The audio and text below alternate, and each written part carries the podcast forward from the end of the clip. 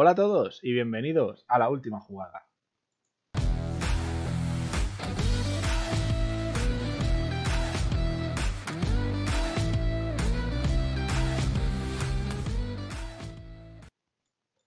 ¿Cómo estáis? ¿Qué tal? Ya estamos de vuelta por aquí, otro martes más.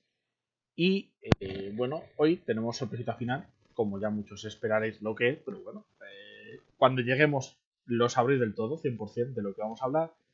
Cortito, ya lo sabéis. Pero, como no, vamos a empezar por la Liga Española, porque hemos tenido pues, cositas este fin de semana. Y vamos a empezar pues con el partido del viernes, que fue el Athletic de Bilbao Granada, un empate a dos que no le hace bien a ninguno, porque son dos equipos. El Granada quiere estar más lejos del descenso y el Athletic más cerca de Europa. Empate a dos, que bueno, el partido arrancó con un gol de Raúl García. Luego el Granada fue capaz de hacer una remontada con goles de Machís y un rebotito ahí que se encontró Jorge Morina dentro del área que no desaprovechó. Y la mala suerte de que en la segunda parte, en los últimos 20 minutos, eh, una jugada también trabada, eh, acabó con un gol de impropia del portero del Granada, Maximiliano, que le hizo pues llevarse ese puntito al Atleti. Y bueno, pues para más Indri para el equipo vasco, el Íñigo Martínez fue expulsado ya al final, en el minuto 90. Segunda expulsión en un mes mm, de Íñigo Martínez. Y bueno, pues lo que he dicho, un empate que a Atleti le deja con 20 puntos. No está lejos de Europa, pero no está en Europa. Y el Granada, 12 puntos, que no está en el descenso, pero le está dando un besito. Nos vamos con otro equipo, o sea, otro partido de dos equipos saliendo del descenso, de zona de descenso, queriendo subir hacia media tabla. Tenemos el Alavés 1, Celta de Vigo 2. Eh, bueno, buen partido del Celta, buen partido del Alavés, pero sí es verdad que pienso que el Celta estuvo un poquito mejor que, que el Alavés. Se adelantó Santimina, Luego José Lu que puso un empate ahí que parece que se iban a llevar un punto. Pero después Aspas tiene un penalti, que el penalti lo falla, pero el rechace le vuelve a caer a él y el rechace no lo falla. Así que bueno, eh, tres puntitos que lleva para el Celta. Por cierto, eh, cosa que voy a decir ya de varios partidos, eh, menuda nevada cayó, ya que empezó el, el, partido con el campo verde, verde precioso, un verde muy verde. Y la segunda parte, cuando salieron de vestuarios para empezar la segunda parte, el campo estaba blanco. O sea, empezó a nevar ya en la primera parte eh, y fue apretando. En el descanso fue una locura lo que tuvo que nevar. Y la segunda parte fue sobre nieve, que yo creo que es que los balones no estaban todavía preparados, los de invierno. Y yo creo que en algunos momentos tuvo que dificultar el, balón. Así que lo dicho, a la vez se queda con 14 puntos y el Celta le adelanta y se pone con 16. Pasamos a un empate. Valencia 1, Rayo 1. Mm, Valencia que se quiere acercar a zona europea. Rayo que se quiere mantener en la lucha directa por la zona europea. Se adelantó Valencia con un gol de Solerte, penalti. Y luego Isi Palazón empatado el partido en la segunda parte. En un partido de muchas ocasiones, eh, muy vistoso, ¿no? Un partido que, que no te aburres viéndolo. Bien la defensa, bien los porteros. Bien también las ofensivas, oye, que al fin y al cabo no ha habido más goles, pero, pero joder, han hecho un trabajo también. No todo es marcar goles, ha habido buenas, buenas jugadas, bastante peligro en, ambas áreas. Y bueno, pues un empate para mí justo. Eh, y deja al Valencia con 19 puntos y el Rayo se pone con 24 puntitos. Sea, muy, muy metido en la lucha. Nos vamos a ese equipo que, pues bueno, en la jornada pasada se dejó todos los goles y este pues no, no le quedaban ya goles que marcar. Mallorca 0, Getafe 0. El punto bueno es que no recibió gol. Dos jornadas seguidas sin recibir gol, si no me equivoco. Mm, bastante bien para el Getafe. Pero bueno, todo lo contrario que el partido de Valencia. Yo creo que fue un partido menos vistoso, más de medio campo, pocas ocasiones. Eh, no fue el mejor partido de ninguno de los dos equipos, la verdad. Eh, y poco más que decir. Las ocasiones que tuvieron prácticamente no iban ni a puerta. Ahora me llegará alguien, no, porque la ocasión que tuvo no sé quién en el minuto. Sí, si alguna hubo, pero muy poquito. Yo a mí, bueno, poquito de los dos equipos. Mallorca 16, Getafe 10 Nos vamos con el partido trampa, trampa en cuanto al resultado por lo cómo fue el partido, que es el Villarreal 1, Barcelona 3. Eh, Primero digo de cómo fue el partido y después doy mi opinión. Eh, se adelantó el Barcelona con un gol de De Jong, que fue se pitó fuera de juego, pero luego se vio que no era. Empató Chuguez en una jugada muy rápida del Villarreal, que pilló al Barcelona empanadísimo, para variar. Y luego ya en el minuto 88, Depay eh, mete un buen gol, la verdad, se adelanta muy bien a la defensa, se va muy bien del portero y define muy tranquilo. La verdad es que a mí me puso nervioso verle porque digo, al final lo falla. Y luego ya en el minuto 94 un penalti que, que se lo hacen a Coutinho y el propio Coutinho lo tira y lo marca.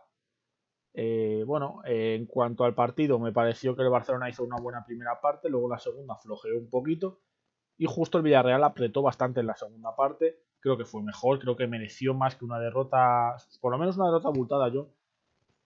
A ver, siendo realista, un empate a uno igual hubiese estado bien. Incluso un empate a dos, porque yo creo que el Villarreal tuvo ocasiones para poder haber metido algún gol más. Pero bueno, yo al fin y al cabo el fútbol pues se define en jugadas aisladas muchas veces y lo de Depay fue lo que marcó mm, bastante el partido, además que ya fue al final y el Villarreal no tuvo casi tiempo para reaccionar. Y además de esto, eh, hablar de la mano que tuvo Piqué, que no fue pitada, que era penalti, que no era penalti. Yo solo he visto imagen, no he visto vídeo de ese momento. El balón sí parece que le da en la mano tendría que ver un vídeo. Yo no voy a decir ahora mismo lo que es, porque si no tengo un. Si no lo he visto claro, pues no voy a decir, pues sí es, pues no es, porque oye, me puedo equivocar y para equivocarme, sin tener yo mi opinión bien fijada, parece mano, debía haberse sido pitado, pero no lo fue. Oye, por desgracia para el Villarreal, no lo fue. No puedo decir que me apene, porque oye, el Barça, al Barça le vino bien. Pero bueno, el Villarreal. Eh, mereció más. El resumen del partido es que Villarreal mereció más. Eh, puntos. 16 para el Villarreal, 23 para el Barcelona. A uno del Rayo, eh, cuidado que estamos otra vez subiendo. la mano de Xavi se nota. Nada, a ver, la mano de Xavi no, pero bueno, hay un poquito de cambio. Eso sí, sí, ya lo llevo diciendo las dos semanas que lleva Xavi. Un poquito de cambio sí que se ve. Pasamos con el siguiente, otro 3-1, esta vez del Betis al Levante. Y de hecho, el Levante fue el que se adelantó con un gol de Mustafi pero luego la segunda parte, un Betis arrollador, un Fekir impresionante, eh, una ofensiva del Betis que no paró de atacar en toda la, segunda parte, pues acabó con un hat-trick de Juanmi. Eh, bueno, pues partidazo de delantero y poco más que decir. Fue justo la, remontada, la victoria del Betis y se pone con 27 puntos y el Levante sigue colista con 7, el único equipo que todavía no ha llegado a las dos cifras en cuanto a puntuación no vamos con un partido que a, a, los, a, los culés nos duele un poco, porque el español, precisamente el español, gana la Real Sociedad y le deja el liderato más fácil al Madrid. Eh, ya que, bueno, pues Español 1, Real Sociedad 0. Eh, hubo ahí una polémica con un gol de Isaac porque rebotó en el portero, pero no interfería en el pase. Bueno, al final el árbitro dijo que como le dio a él, el, el valor se debería parar. Y dio el gol por anulado.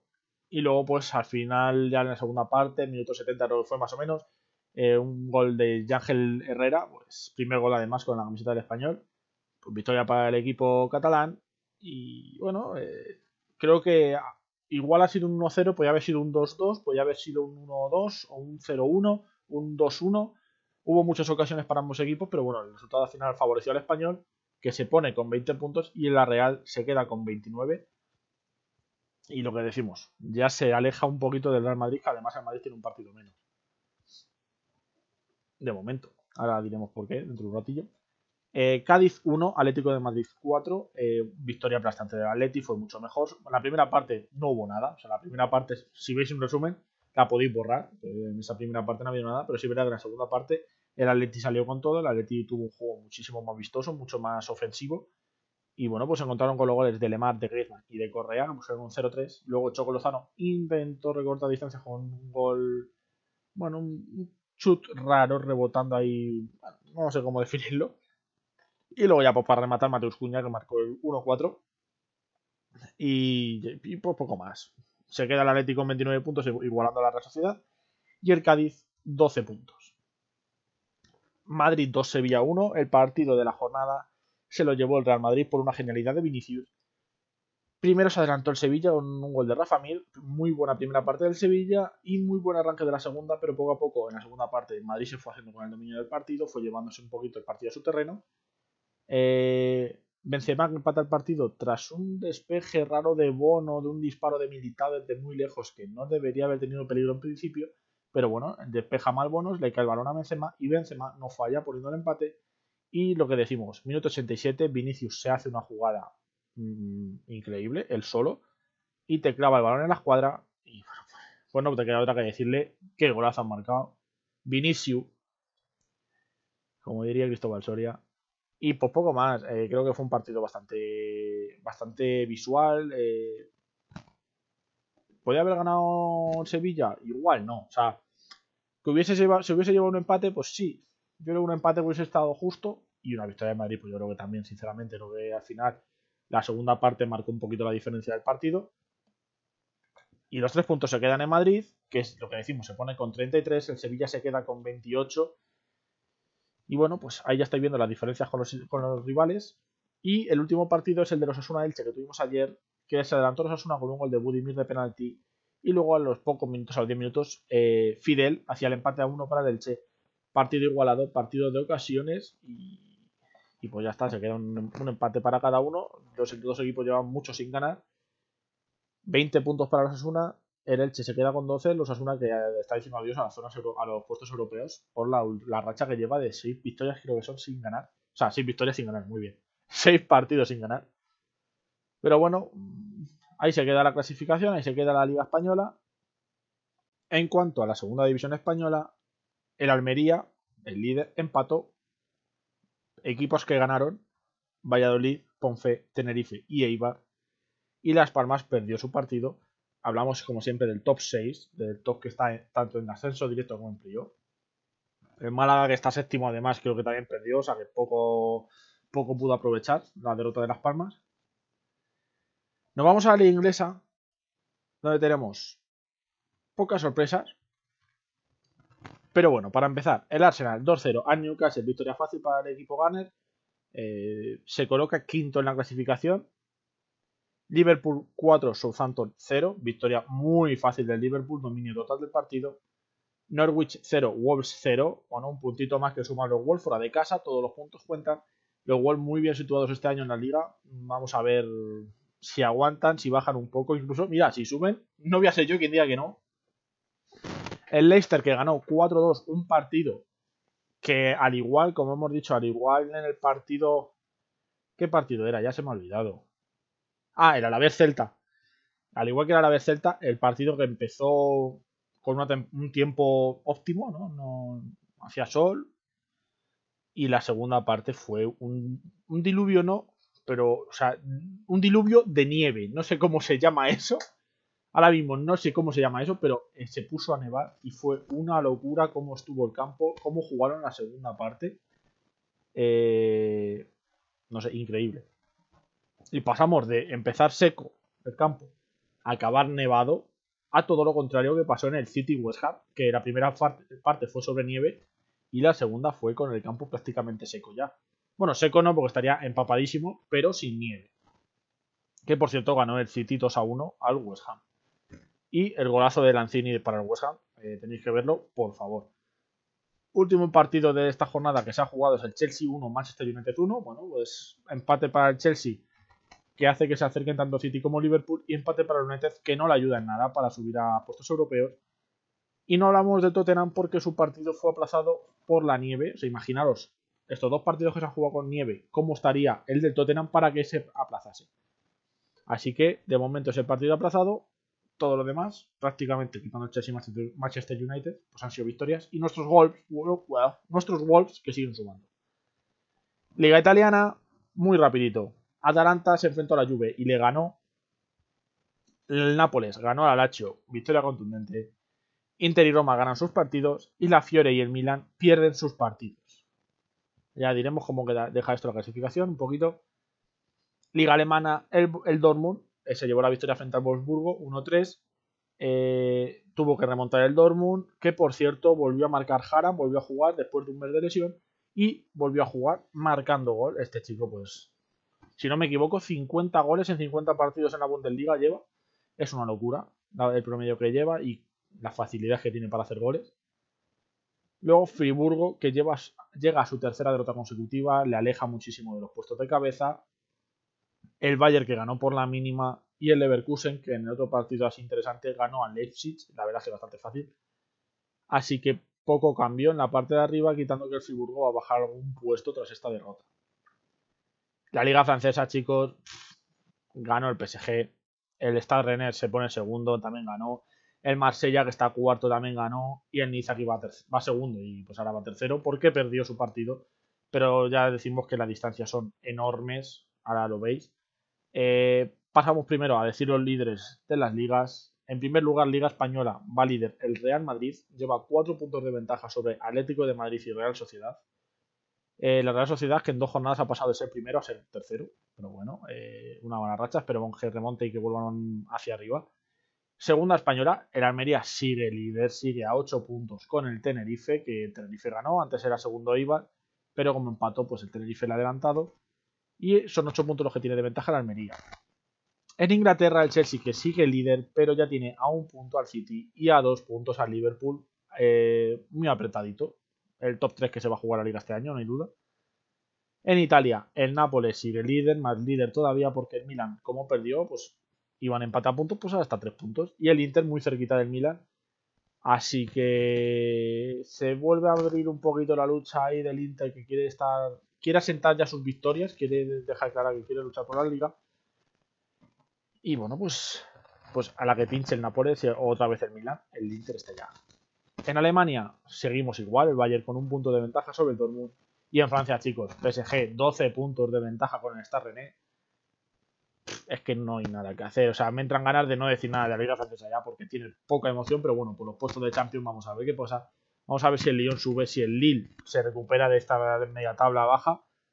Y nada, pues vamos a ver lo que pasa. Y antes de deciros lo que viene la semana que viene, como no, hay que hablar de la gala del balón de oro que se dio ayer en Francia, obviamente. Ya que lo, lo organiza France Football. Y bueno, pues a poco que decir, más allá de los premios que vamos a nombrar. Primero, el trofeo Copa fue el primero que se dio, que se lo llevó, chicos, buenas noticias, porque se lo llevó Pedri. Eh, el podio quedó con Musiala en tercer lugar, Bellingham en segundo y Pedri primero. Me parecen tres jugadorazos, la verdad. Bellingham creo que ha destacado más que Musiala. A lo mejor porque el Bayern tiene demasiadas figuras y, el, el Dortmund una figura fresca, joven como Bellingham le ha venido de locura y ha podido destacar más por eso. Pero vamos, Musiala es un jugadorazo y bueno, pues Pedri, ¿qué, decir de Pedri del año con el Barça, del año con España?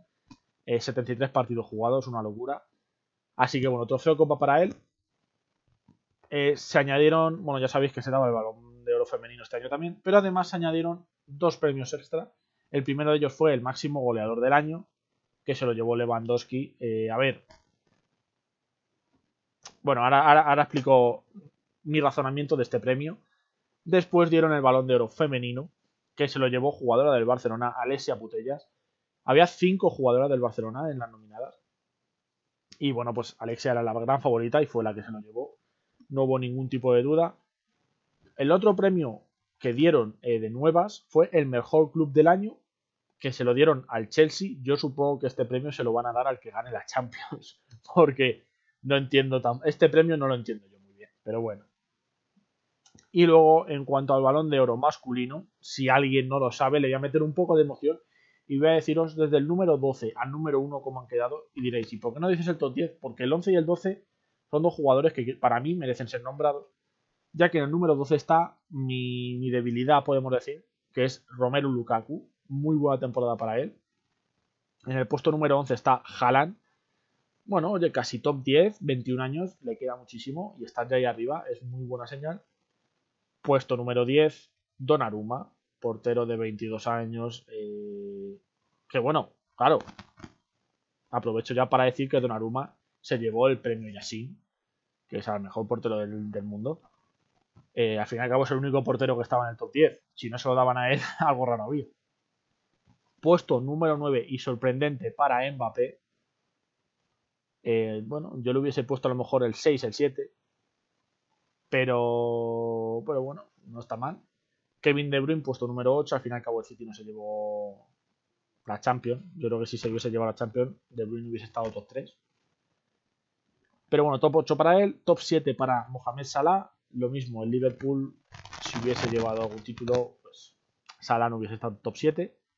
Top 6 sale del top 5 Cristiano Ronaldo. Eh, igual si no fuese Cristiano, estaría un pelín más abajo, por lo, a mi punto de ver. ¿eh? Por ejemplo, Salah o incluso Mbappé. Bueno, no sé. Cristiano no ha tenido el mejor de sus años, tampoco ha sido un mal año. Sexto puesto para él. Y entramos en el top 5, donde en el top 5 tenemos a Kante, N'Golo Kante, ya sabemos, ganador de la Champions. Un jugador indispensable en este equipo. Además, pues, indispensable también en la selección francesa. Puesto número 4, Benzema. Eh, bueno, mm, creo que ahora diré para mí cómo debería haber sido el top 3. Pero para mí Benzema tenía que haber estado en el top 3, sin duda alguna pero quien le quitó este podio fue Jorginho, campeón de, la Eurocopa, campeón de la Champions, y yo creo que eso lo han premiado bastante y lo han metido ahí top 3. Y luego la duda estaba quién ganaba el balón de oro, si Leo Messi o Robert Lewandowski. Y bueno, pues no voy a demorar el suspense, no voy a haceros esperar. Obviamente ganó Leo Messi y digo obviamente porque se filtró, en teoría, se filtró ya como el día anterior que iba a ser Messi y tal. Así que, bueno, eh, si alguien no ha visto el discurso de Messi cuando gana el balón de oro, eh, os resumo que al final del discurso deja caer al France Football que el balón de oro 2020 que no se entregó se debería entregar a Lewandowski porque fue quien se lo mereció y quien se lo ganó. Estoy completamente de acuerdo, ya que no, es que se jugaron, no se jugó todo el año. Bueno, pero lo que se jugó de 2020, ¿quién fue el mejor? Lewandowski, pues balón de oro para él. Ya está, o sea, Creo que no hay más que hablar. A ver si con las palabras de Messi se hace justicia y se lo lleva Lewandowski. Y más allá del balón 2020, para mí, el balón de 2021, bueno, se lo lleva Messi, yo creo que principalmente por la Copa América, porque es un título que lleva muchísimos años detrás de él. Y al conseguirlo, pues, se le ha dado más mérito que si a lo mejor lo, lleva, lo hubiese conseguido este año por tercera vez. Pero para mí, el top 3 tendría que haber sido primero Lewandowski, segundo Benzema, tercero Messi. Creo que la temporada de Benzema no se ha valorado como se merecía. Para mí ha sido pues, la pieza indispensable del Madrid. Lewandowski para mí ha sido el mejor también sin duda y Messi no ha tenido su mejor año, aún así ha sido el salvador del Barcelona. Eh, con el PSG pues todavía no está haciendo gran cosa. No sé, para mí un top 3 para Messi lo, lo hubiese visto bien. Benzema top 2 y Lewandowski balón de oro para mí hubiese sido así. Yo hubiese, si yo hubiese puntuado, hubiese puntuado así. Jorginho, ponerle cuarto, me parece bien reconocerlo lo que ha hecho a nivel tanto como clubes como selecciones. Así que bueno, esto es lo que teníamos que comentar. Ha un poquito la gala de balón de oro. Séptimo balón de oro para Leo Messi. Y bueno, pues. Pues para mí, yo creo que ya va a ser el último de Messi. Porque pienso sinceramente que en el PSG no va a ganar balón de oro. Ahora es cuando este año gana la Champions y gana de todo, pero no sé, yo creo que no.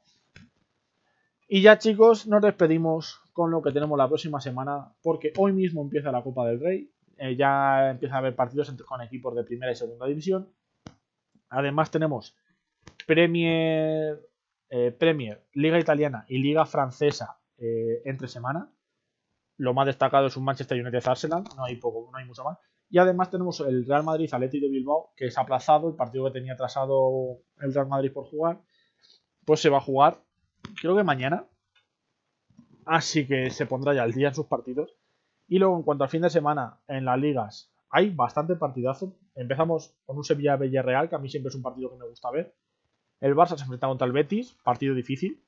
Luego tenemos un Real Sociedad, Real Madrid. La Real, si gana, da un golpe sobre la mesa diciendo, eh, sigo aquí. Luego en la parte del fútbol inglés tenemos un West Ham Chelsea. El West Ham recordemos que está cuarto. Eh, los Wolves que se enfrentan contra el Liverpool y tienen un partido bastante difícil. Liga Italiana tenemos un Roma Inter y un Nápoles Atalanta. El Atalanta que va de, pez gordo en pez gordo. Y acabamos, chicos, con Liga Alemana. Borussia de Dortmund, Bayern de Múnich. Si gana el Bayern se aleja 4. Si gana el Dortmund se pone líder.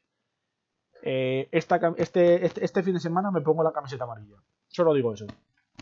Y nada más, chicos. Hoy ha quedado un poquito más largo, pero bueno, por lo del balón de oro y tal, que no me quería comentar. Eh, bueno, espero que os haya gustado, espero que os hayáis entrado bien, que no me trabe mucho hablando y me explique bien, porque oye, lo grabo esto pues, como sale, ¿no? No, no, no, no corto, no hago nada. Así que bueno, pues nos vemos en el próximo. Eh, ya sabéis que tenéis mi Instagram, la última jugada seguidme y nos vemos en el próximo. Un saludo, gente.